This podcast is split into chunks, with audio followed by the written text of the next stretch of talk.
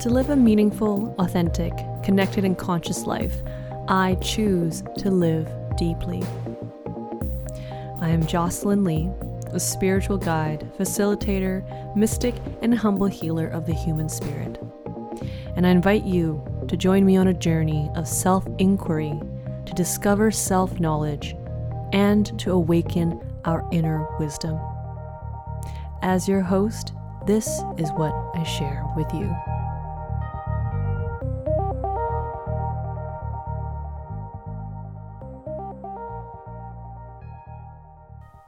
If you think your life is about doingness, you do not understand what you were about. Your soul doesn't care what you do for a living. And when your life is over, neither will you.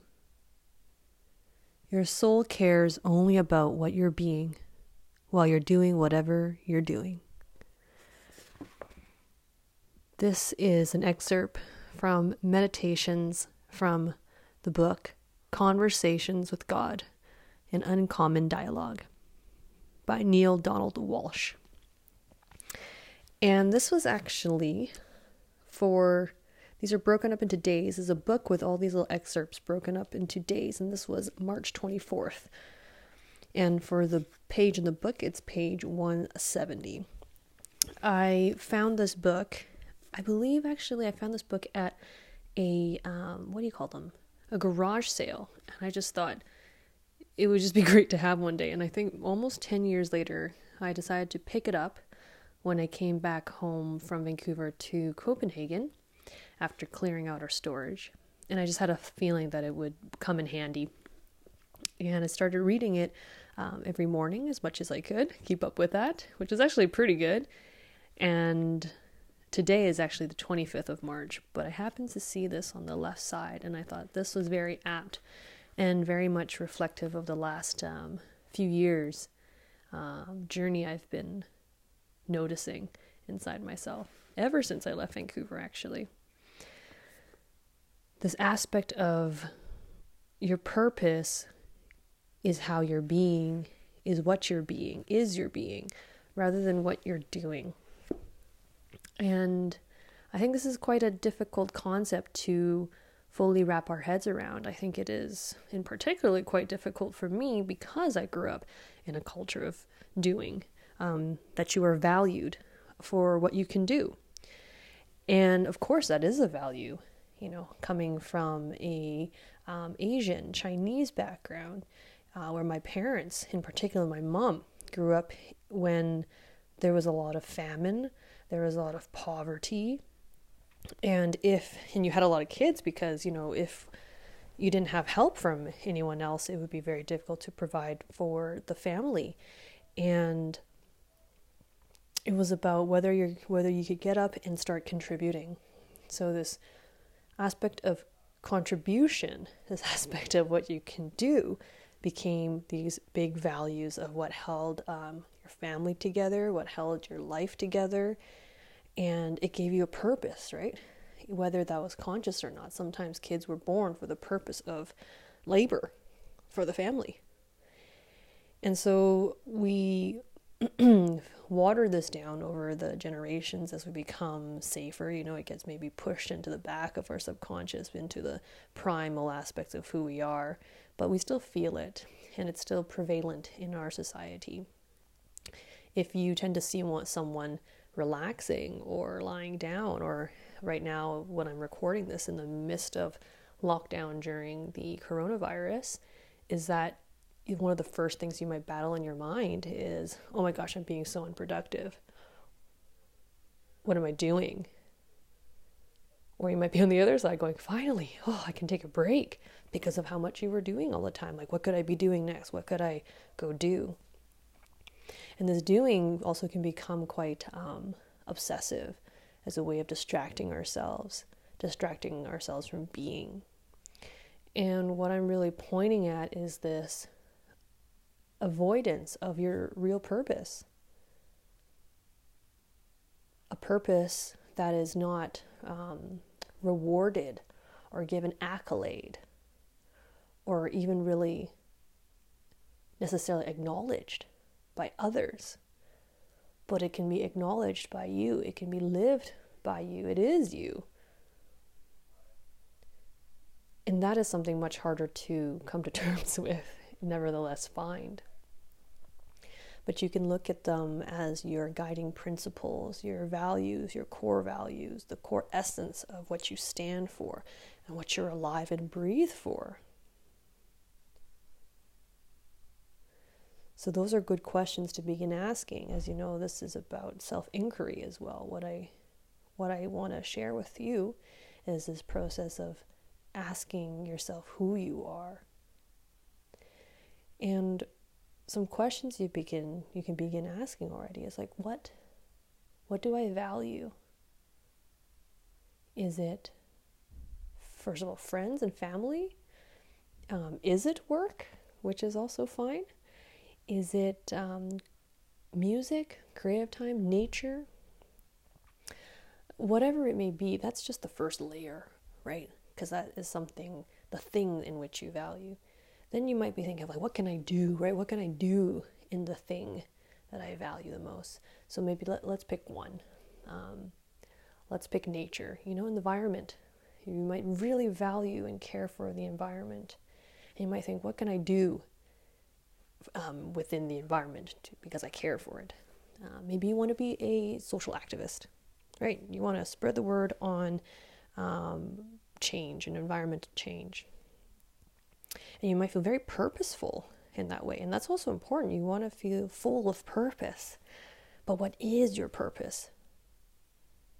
And that might be hmm, how can I be? What can I bring to my activism. And that's of the questions of like, what is the purpose of my beingness? And for myself, if I were to put myself in, in the shoes of the social activist, it would be compassion. This value, this uh, beingness, this compassionateness is something that I really feel is my purpose. At least a way to describe it, you know? The way to describe how it expresses itself. For just because you value the environment, just because you are going to be a social activist, and it feels purposeful, it doesn't necessarily mean that you are being who you are. Because if you are meant to be compassionate, if that is the way that you truly are, and yet you are approaching your social activism with um, anger and fear and blame, judgment, then you are still not really living your purpose. The purpose for you to be alive and be who you are is compassion. So, this is what this quote means and something that I've been exploring for the last number of years. The moments when I find myself very, very glamored by what I do, and also how very quickly I become unglamorized by what I do, but very challenged at observing how am I being in those moments? Am I staying true? And when is it much easier to stay true? And when is it more difficult? I think most people will say when you're in your own comfort zones, right? You want to be around the people you like that are very similar. It's easy to be on purpose, it's easy to be compassionate. But when you're in spaces that are uncomfortable, that, that challenge you, that is the opportunity for your soul to grow, for your purpose to expand, evolve, increase. So for myself, an example will be, you know, it's very easy for me to just be when I'm in a festival setting. Oh my gosh, I love being in a festival setting because I'm like, yeah, this is where I belong. I'm just and it's great there I can recharge, right? I can be reminded like, yes, this is this is of an external manifestation of um, my expression, my beingness. Now, where it can get more difficult is when I enter into uh, business and commercial worlds because it feels so different. You know, it's easy for me to feel that compassion is missing. or that compassion is less in those spaces. And while it may be true in some cases, it shouldn't matter if that's how it is outside of me. The practice is the cultivation of my compassion so great that I do not wait for the feedback to tell me whether compassion can exist here. It simply is because I'm being it.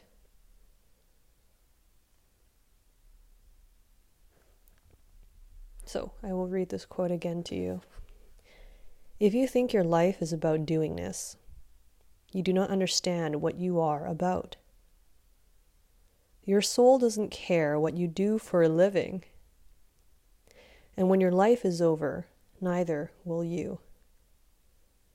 Your soul cares only about what you're being while you're doing whatever you're doing. Now, I'm fully aware that it's obviously not that easy. And of course, in my own way of talking about it, you know, you can borderline preach.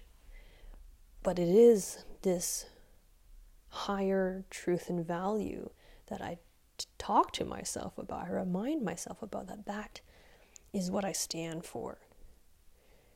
And it is the practice of being that through awareness, through self inquiry, that we can begin to actually live it. The irony is that by doing, you can also be. And by being, you will do as you are. So, whichever way you move through the spectrum and the balance of both, knowing yourself, knowing that energy that you bring to the world by simply being is really all you need to pay attention to. All you really need to focus on and ask your inquiry on, checking in on it, reminding yourself. Because that will guide you where you need to be, where you need to be. And whatever you are doing there will be enough.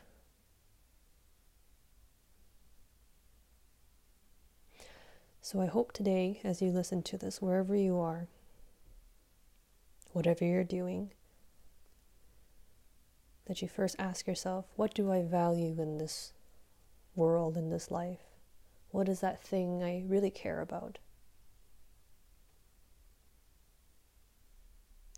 And then you may ask yourself, what can I do there? What would I like to do there? To be part of it.